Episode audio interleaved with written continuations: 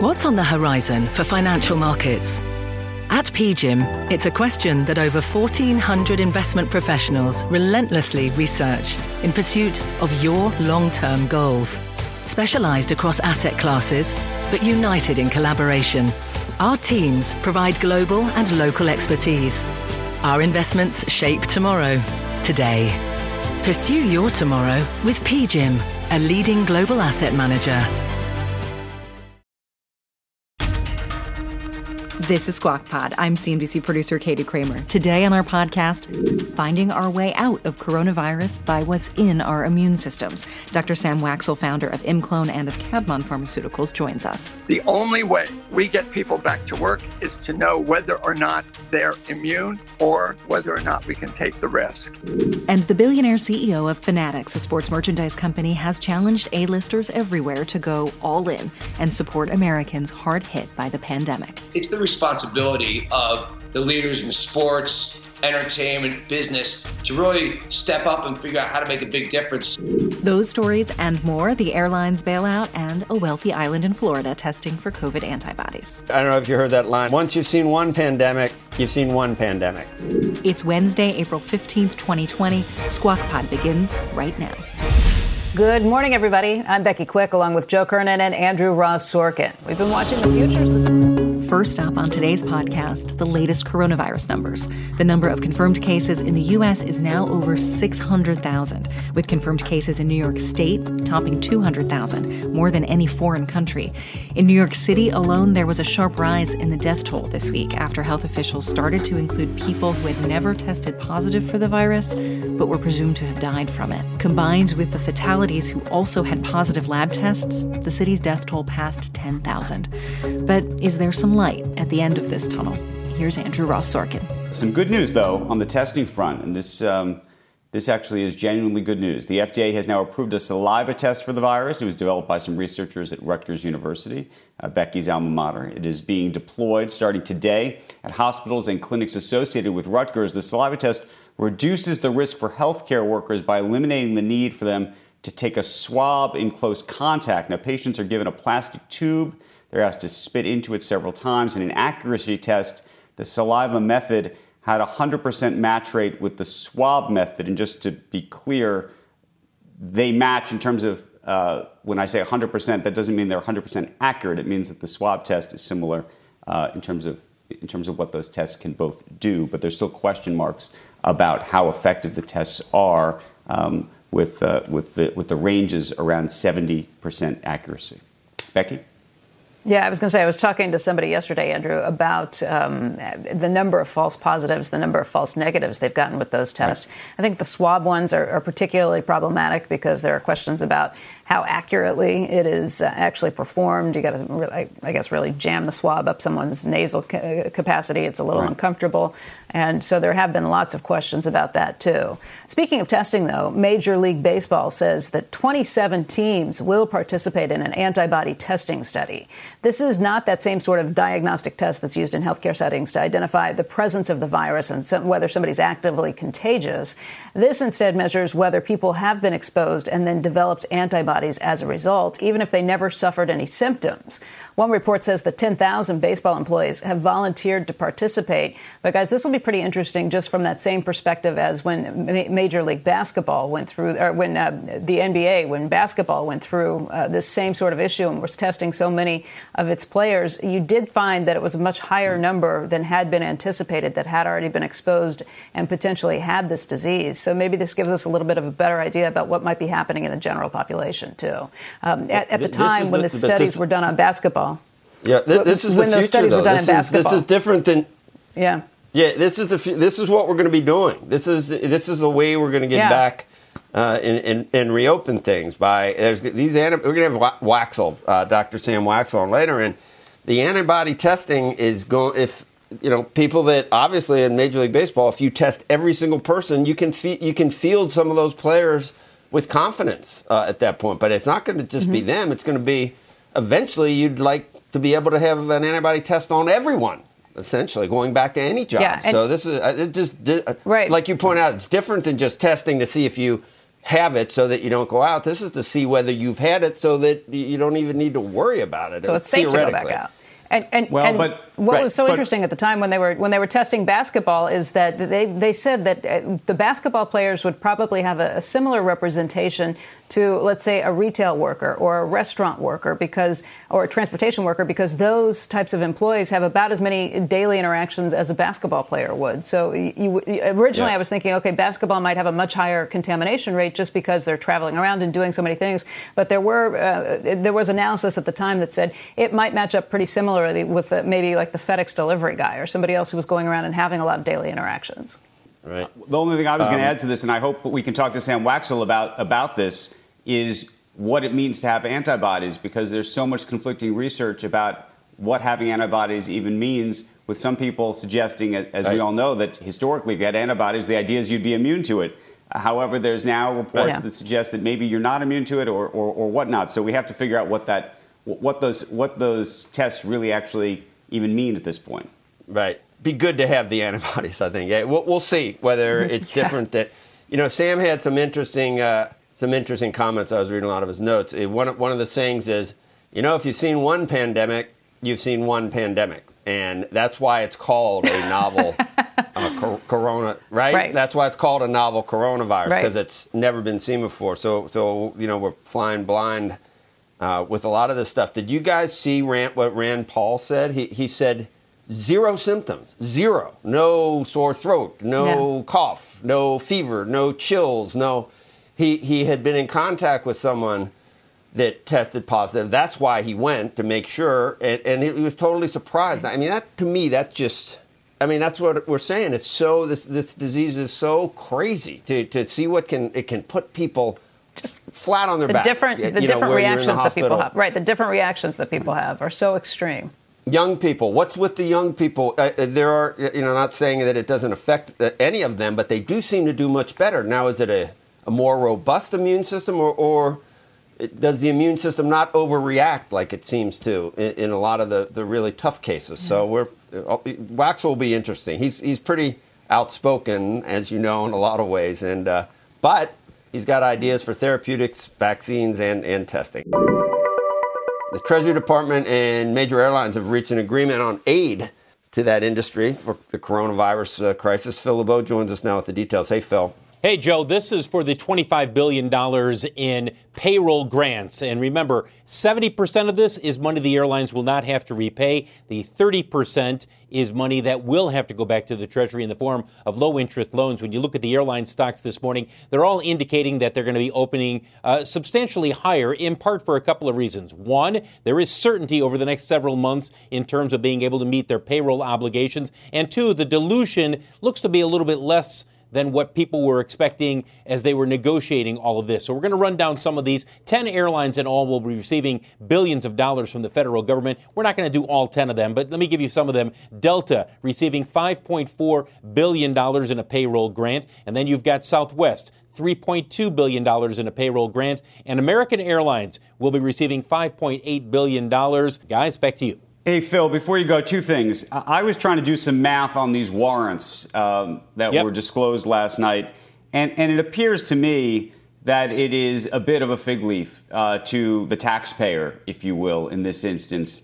Right. Meaning it is so small that even if it were to double in value, it would be the equivalent of 5% of the grant money. Am I wrong? Right. No, you're correct about that. But this is, I think, the Treasury Department's view was the taxpayer should get something. And you really didn't hear too much complaining from the airlines. And when I talked with the executives, they said, that's fine. We understand the warrants. We understand that the government needs to feel that the taxpayer is receiving something. The bigger concern for executives has been, and we reported this starting back Thursday and Friday of last week when the terms first came out, it's the fact that 30% of the money that is being given to each airline will come in the form of a loan. And why is that a big deal? These guys already have taken out, I think, $32-33 billion just since February in terms of debt instruments. And now you're asking them to take out more. And, oh, by the way, some of these airlines have made it pretty clear they're going to have to borrow more, let's say, in a month or two down the road.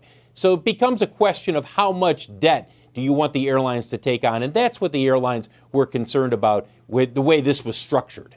Well, let me ask you another question, Phil, which is to say that currently they have to keep their employees, or at least 90% of their employees, I think, on board and keep these planes in the air, many of which are flying around practically empty.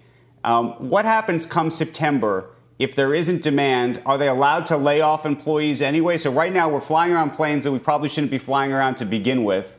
And then come September, they can lay off the employees anyway, and the taxpayers are going to give the money?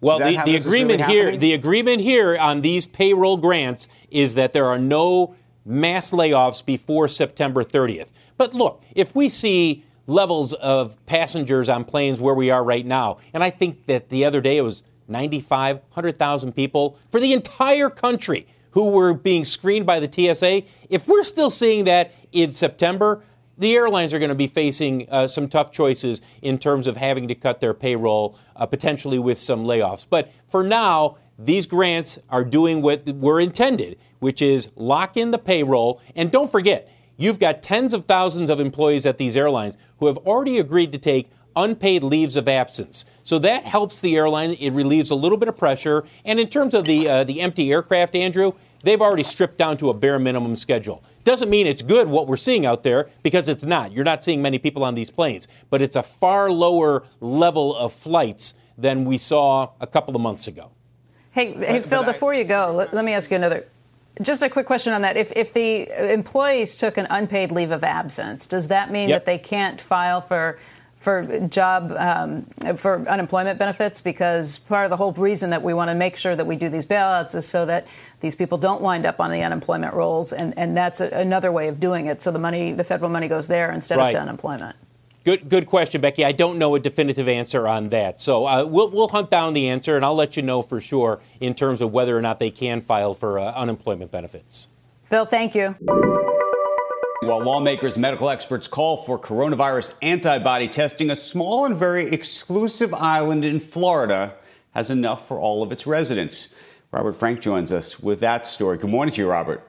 Good morning, Andrew. Well, only 1% of the population of Florida has been tested for coronavirus, but 100% of the residents of Fisher Island off Miami have gotten the antibody test. Now, the residents purchased 1,800 test kits for the island's 800 families, as well as for their housekeepers, landscapers, and all their workers.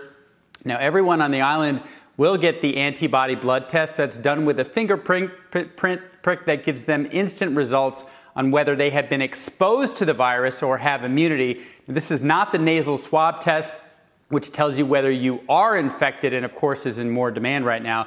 But the testing has sparked a backlash in a state where there is still more demand for testing than supply. A spokeswoman for the island, which is only accessible by boat and has an average income of $2.5 million, said that since many of the residents there are over 60, they are at high risk and paid for the test themselves at $17 each.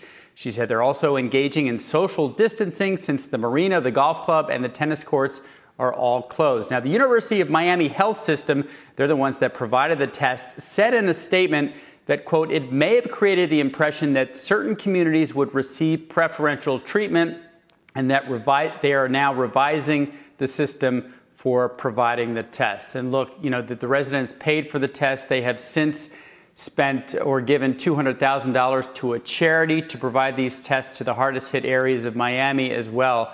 But not a good look right now when a lot of Florida is trying to get the regular COVID nasal test, as well as moving forward the antibody tests, and everyone on this island, including their workers, is able to get tested. Hey, Robert, do we know how they got access to the test? I know you said the university that they got the access from, but was there a connection, somebody that they could call and get access to in a way that, frankly, other residents in Florida or the rest of the country could not? Well, clearly there was a connection that others could not. There is an antibody test, public antibody test going on in Miami right now. They were clear to say that the island's test kits were not part of that study, but I did discover that the island got their test kits from the same company that provided the test kits to the University of Miami Health System that is giving that broader public test. So the UH Health System said, look, these test kits did not come from the public test. They were not diverted, but my research shows they did come from the same company, Biomedomics, that made the tests. So it's unclear whether they just piggybacked on that and said, look, while we're ordering it, can we get an extra 1,800, or whether it was truly part of the test kits that were supposed to be part of this public study. But that's how they got it, from the same company. All right. Controversy continues. There's going to be a lot more of this over the next couple of weeks and months. A lot more. Robert Frank, keeping an eye and following the money. We always appreciate you following the money.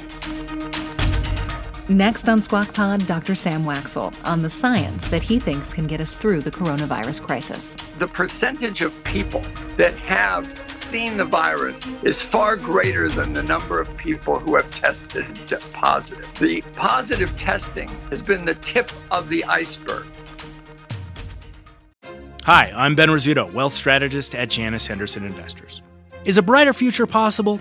At Janus Henderson, we think it is. For 90 years, we've worked to help clients achieve superior financial outcomes and fulfill our purpose of investing in a brighter future together. We know that this means our thinking and our investments are helping to shape millions of futures. At Janus Henderson, we are committed to helping you invest in a brighter future for the next 90 years and beyond. To learn more, go to janushenderson.com. This is Squawk Pod. Our next guest today on the pod, Dr. Sam Waksal. An immunologist by training, he's also former CEO and founder in the 1980s of the biopharma company ImClone. Waksal was instrumental in the development of cancer antibody drug Erbitux. That drug was in the review process with the Food and Drug Administration back in 2001 when Waksal received word on Christmas Day that it had been rejected due to data concerns. Over the ensuing days before that news went public, Waksal advised friends and family to unload their ImClone stock. That is insider trading. One of the people he advised was a Wall Street broker who worked with Martha Stewart, who was also a friend of Waksal's. Sam Waksal was convicted of securities fraud and served about 5 years in prison. Martha Stewart, you may recall, served 5 months in federal prison and was on supervised release for 2 years. Erbitux, by the way, was eventually approved by the FDA and generated billions of dollars for Eli Lilly and treated thousands of cancer patients. Waksal founded Cadmon Pharmaceuticals in 2010 and started to try again with potentially groundbreaking drugs in cancer and autoimmune regimens. Here he is on Squawk Box in 2015, reflecting on his experience. That was an event that probably did change me. I think I am a better person, and I think I am a more introspective person. Those sorts of things change one for the better, for the worse. I'm certainly not a bitter person. So today, with the world anxiously awaiting a vaccine or an antiviral drug to combat COVID-19, Sam Waksal says our immune systems will help us win the war against the coronavirus. Waksal joined us today on Skype to discuss the need for serological tests to test blood to find out who has COVID antibodies. Here he is with Joe Kernan. I think, we've been talking about developing a vaccine, and that's critical. We've been talking about antivirals, but also what is as critical to something that is a novel virus, we call this a novel coronavirus. It's novel because the human immune system has never seen this before. So one of the things that we have to worry about is what percentage of people are developing immunity. It's my feeling, actually, that before we get a vaccine on the market, and perhaps even before we have an antiviral on the market, the winner of this war against this novel emerging virus will be the human immune system. The only way we're going to be able to tell whether or not human immunity is winning is if we develop not only the assays that we're using right now, which are the PCR assays looking directly for virus, but also developing a serological test for antibody. We already know in places in the world, like Iceland, in places in Germany, in places the Faroe Islands, that the percentage of people that have seen the virus and that have been inoculated, so to speak, with what is to them a vaccine, making them survivors, is far greater than the number of people who have tested positive. the positive testing in the world has been the tip of the iceberg. At Columbia Medical School, in the maternity wards, we see women coming in that are positive for the virus at about 13 to 20% of the women coming into the maternity ward, with 86% of them having a slight case of disease, 10% of them having moderate disease, and only a few percent having severe disease. So that means that the majority of people coming in are, one, mild disease carriers, but two, their immune systems are seeing this and clearing it. And so instead of saying that we have 600,000 people in the United States that are virus positive, there are probably millions of people. And that means that before there's a vaccine in a year and a half, and, you know, I'm not a big fan of repurposing drugs. I actually believe that you create drugs in a very specific fashion, like the antibodies that people are trying to create. But more importantly, I think there will be a new generation of antivirals. I'm actually working on a couple of things that I think are interesting.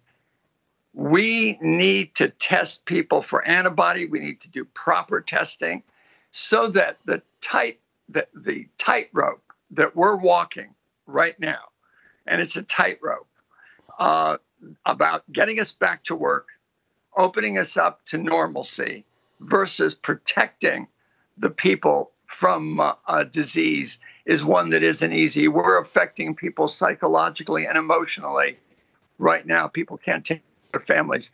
The only way we get people back to work is to know whether or not they're immune or whether or not we can take the risk. And I believe that while we're seeing as a divider of a denominator and a nominator that are virus versus deaths, what we really should be looking at is who has the disease. And if we look at that, if we try to understand who's had the disease, who has had the infection, some people don't even have disease induced by this virus, those numbers are going to be way down below 1%.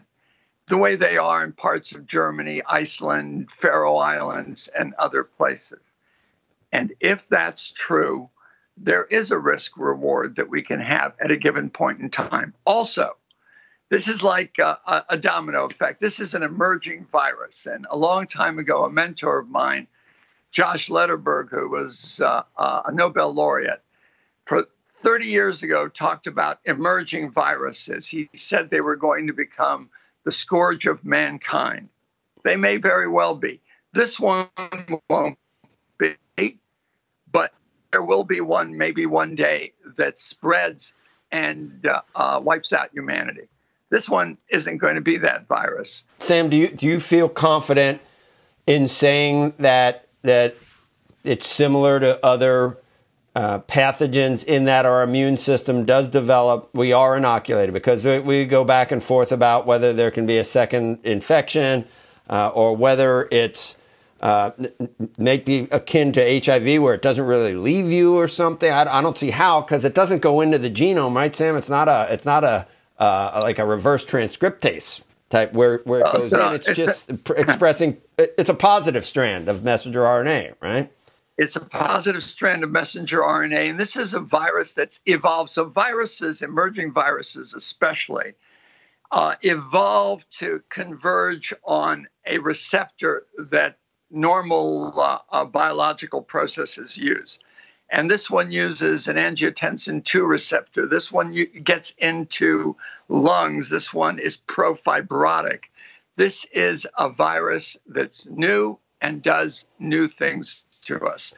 But I would doubt, if I had to make a bet and someone said to me, you're not going to make an immune response to this virus, or humans aren't, I would say they're wrong, because we've made immune responses to every virus in history. Some have killed us. SARS killed 50 to 70% of people.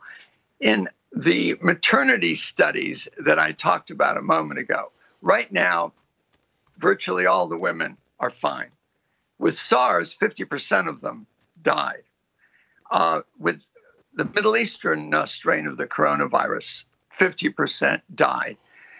With certain types of influenza, people die. With HIV, they die. Emerging viruses infect, and the one that didn't induce a proper immune response was HIV. But that's because it attacked the very cell that was supposed to be immune. And it's not only antibodies that give us immunity, but it's also our T cells that give us immunity to viruses. And this is going to be a viral infection that's going to induce an immune response. And if we think about using the proper serological tests to tell us that people have seen the virus, I would make the bet that those people can go back into normalcy. And there may be others that want to take that risk. There are young people that don't have underlying medical conditions that may want to take the risk. But sooner than later, we're going to have to get off the tightrope that we're walking and figure out how to bring society back into normalcy. That's got to be before we get a vaccine, which is going to be a year to a year and a half. J&J has a great program. There are great programs out there in vaccines. We'll see. Vaccines are tough. They're not easy to make. Antivirals are tough. There aren't that many great antivirals. The antibodies from patients that have seen the disease and using their plasma may be quite useful, and we're seeing that right now. We'll do the test, the antibody testing, not to see whether you're currently have it, but to see whether you've had it, and these are a lot of things that you've opened up for us to think about, Sam. We appreciate it, and maybe we can get back. That's the question. If we don't have a vaccine, how do we ever get back to normalcy? And that would be one way of doing it. Sam, thanks for coming on today and sharing all your thoughts with us. Next on Squawk Pod, what Justin Bieber, Mark Cuban, Peyton Manning, Kevin Hart, and Alex Rodriguez are all doing to address food insecurity during the coronavirus pandemic. Plus, A-Rod on this year's baseball season. The virus will tell us when we play. Baseball cannot tell the virus when we play. I am hopeful we get it going. We'll be right back. This podcast is supported by FedEx. Dear small and medium businesses, no one wants happy customers more than you do. That's why FedEx offers you picture proof of delivery, packageless and paperless returns, as well as weekend home delivery to 98% of the U.S. on Saturday and 50% on Sunday. See the FedEx service guide for delivery information. FedEx Ground service is also faster to more locations than UPS Ground. See what FedEx can do for your business. Absolutely, positively FedEx. Sometimes it takes a different approach to help you unlock your true potential. With Capella University's game-changing FlexPath learning format, you gain relevant skills you can apply to your career right away. Earn your degree from an accredited university and be confident in the quality of your education. Imagine your future differently at capella.edu. Capella University is accredited by the Higher Learning Commission. Learn more at capella.edu/accreditation. You're listening to Squawk Pod with Joe Kernan, Becky Quick, and Andrew Ross Sorkin. Here's Joe.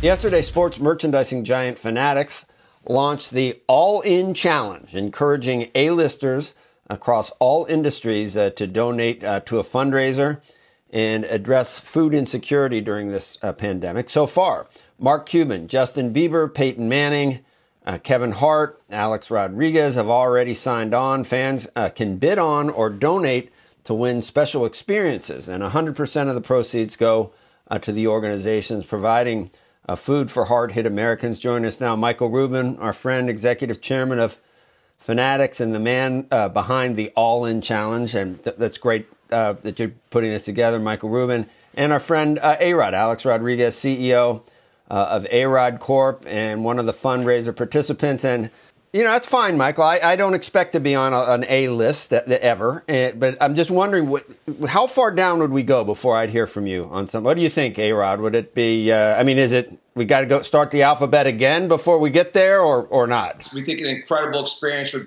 be for people to be able to donate for a chance to win the opportunity to be a guest host in the morning. So we were going to hit you up anyway, and I'm glad we could do it on live TV. So I know that you, Becky, and Andrew are committed to helping to feed a lot of people that need help, and I'm excited for you guys to go all in and give a morning of a guest host for somebody on Squawk Box. So definitely want to put you on the spot and thank you in advance. That's a good idea. That's a good idea. You do it off of the name Squawk Box, not necessarily me or Andrew or Becky. That's a pretty good idea. You know, for me, I've said this with you guys several times. I really believe that in a crisis, and there's no bigger one that I think our country and world's ever faced, it's the responsibility of the leaders in sports, entertainment, business to really step up and figure out how to make a big difference. So, for me, I just kept thinking about, what else can we do? And the really interesting thing is when I called some of my friends and said, hey, what do you think about this? Guys like Alex, people like Magic Johnson, Peyton Manning, so many great people that we reached out to when we were thinking about this idea. Everyone said the same thing, which is, we've already done a lot, but we want to do a lot more. What else can we do? So the real thought process here was to get everybody working together for an incredible cause. And certainly there's so many people today that are out of work. You talk about it more on your network than probably anyone. There's going to be tens of millions of people out of work. There's elderly people that, used to count on meals being delivered. Kids who went to school and don't have those meals that they got in school. So this is such an important issue. And to be able to get, kind of the world united against this issue to me is really special. So having every athlete, every artist, every celebrity going all in and contributing one of their most important prized items or create a once-in-a-lifetime experience to help to raise money, and all of that money going to help feeding people, I think is something that's very exciting. Michael has not slept in 2 weeks trying to put this thing together, and it's worked out really well. And I'm really excited to be in a position to be able to help back, teach a batting lesson, and I have a trophy behind me from 2009. I have two, one in New York and one here. The one in New York is going to go away in this all-in challenge. What finally happened? Did you make some masks, Michael? Just on another subject, is that still happening? This isn't the first thing you've pitched in on. Yeah, the masks have been great. We're in the process of making 1 million masks. We're making about 25,000 a day, and I see notes all the time of people wearing them. So I think it's been our pleasure to help, and we were honored to do that. But I think this year is such a big opportunity to have somebody like Alex say, I want to donate my World Series trophy. I want to go take someone to batting practice and auction it off to raise hundreds of thousands of dollars for helping to feed people is really special. And, I've been blown away just in the first day. We only launched this yesterday at 12 o'clock. And so many people came in with so many great experiences, and so many of the viewers of CNBC that should want to do that. I mean, who wouldn't want to go to batting practice with Alex and have his World Series trophy? So it's a way people can donate and make a big difference, but also take something away from it. So we thought it was the best combination of really having the world join together to do it. And by the way, it's not just for people that can win an auction and afford to spend hundreds of thousands of dollars. This is for everybody. We have experiences where you can donate $10 and $25 to win. Justin Bieber yesterday announced that he's going to fly to somebody's house and sing a song to them one-on-one. Kevin Hart announced yesterday that he's going to give someone a speaking part in his next movie. I believe right now on another network, Leonardo DiCaprio and Robert De Niro are announcing that they're going to give someone a speaking part in their movie. Major League Baseball announced that they're going to let someone throw out the first pitch of the World Series in the first game of the World Series. So there's so many people working together to raise tens of millions of dollars for people that are really in need. That really that we have to help them not be hungry. The list isn't complete, is it? Yesterday there were about 50 people who just went all in when they saw this, and it's been so many incredible names. Saquon Barkley, who did an incredible experience of coming to the game with him and being on the field pregame, but then go to dinner with him at Rao's afterward, and then work off the Rao's meal the morning after. I just saw that Tom Brady's going all in right now. He's announcing that this morning.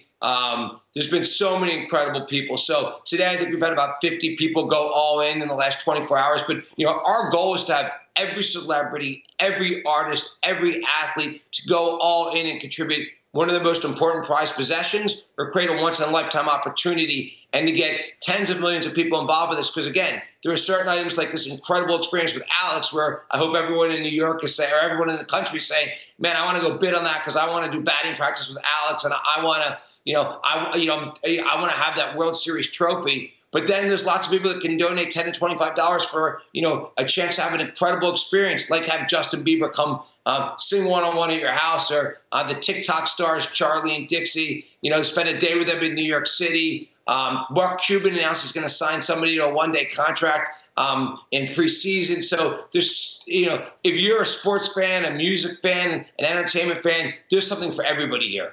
That's great. Hey, Alex, while we have you here, and we got to go in a second, but do you have a plan to get MLB back on the field? I mean, that's going to happen at some point, hopefully, this summer. What are you hearing? Do you have any insight into that, A-Rod? I don't have any deep insight. I know that Major League Baseball is working around the clock to do the right things, to be a leader with like the NBA, like the NFL. But look, this virus is very serious. It's very fluid. The virus will tell us when we play. Baseball cannot tell the virus when we play. I know this. Players want to play, and the fans want to watch. So I am hopeful we get it going. Well, thank you both, Michael. Thanks for doing this. I'm thinking. I just thought about it. I have a participation award from a golf tournament that I was in last summer. I'm not sure that is as good as some of the stuff A-Rod has, but thank you both for coming on, and good luck. And it sounds great. Hey, Joe, I know you wanted to say something about the delay, and I think you'll probably hear my question in about 3, 2, 1. Oh, I think it might be 10, 15 seconds. I just want everyone to know that's how it's hard enough. And you know what the hardest thing to do is like if you try to say something a little bit lighthearted or a joke, if you have any worries about being embarrassed or something not going over, like falling like a lead balloon, it's deafening because it sounds like you just laid the biggest lead balloon. And then it's just so weird to try and do this. That joke, it wasn't the delay with that joke. And that's the show for today. Thank you for listening. Squawk Box is hosted by Joe Kernan, Becky Quick, and Andrew Ross Sorkin. Tune in weekday mornings on CNBC at 6 a.m. Eastern. But to get the smartest takes and analysis from our TV show right into your ears, subscribe to Squawk Pod. We're available for free on Spotify, Apple Podcasts, Google Play, wherever you listen. And if you haven't already, go ahead and share this episode on your Slack channel or your next Zoom meeting. And please tweet us at Squawk CNBC. When you do, show us how you're listening to Squawk Pod. We'll meet you back here tomorrow.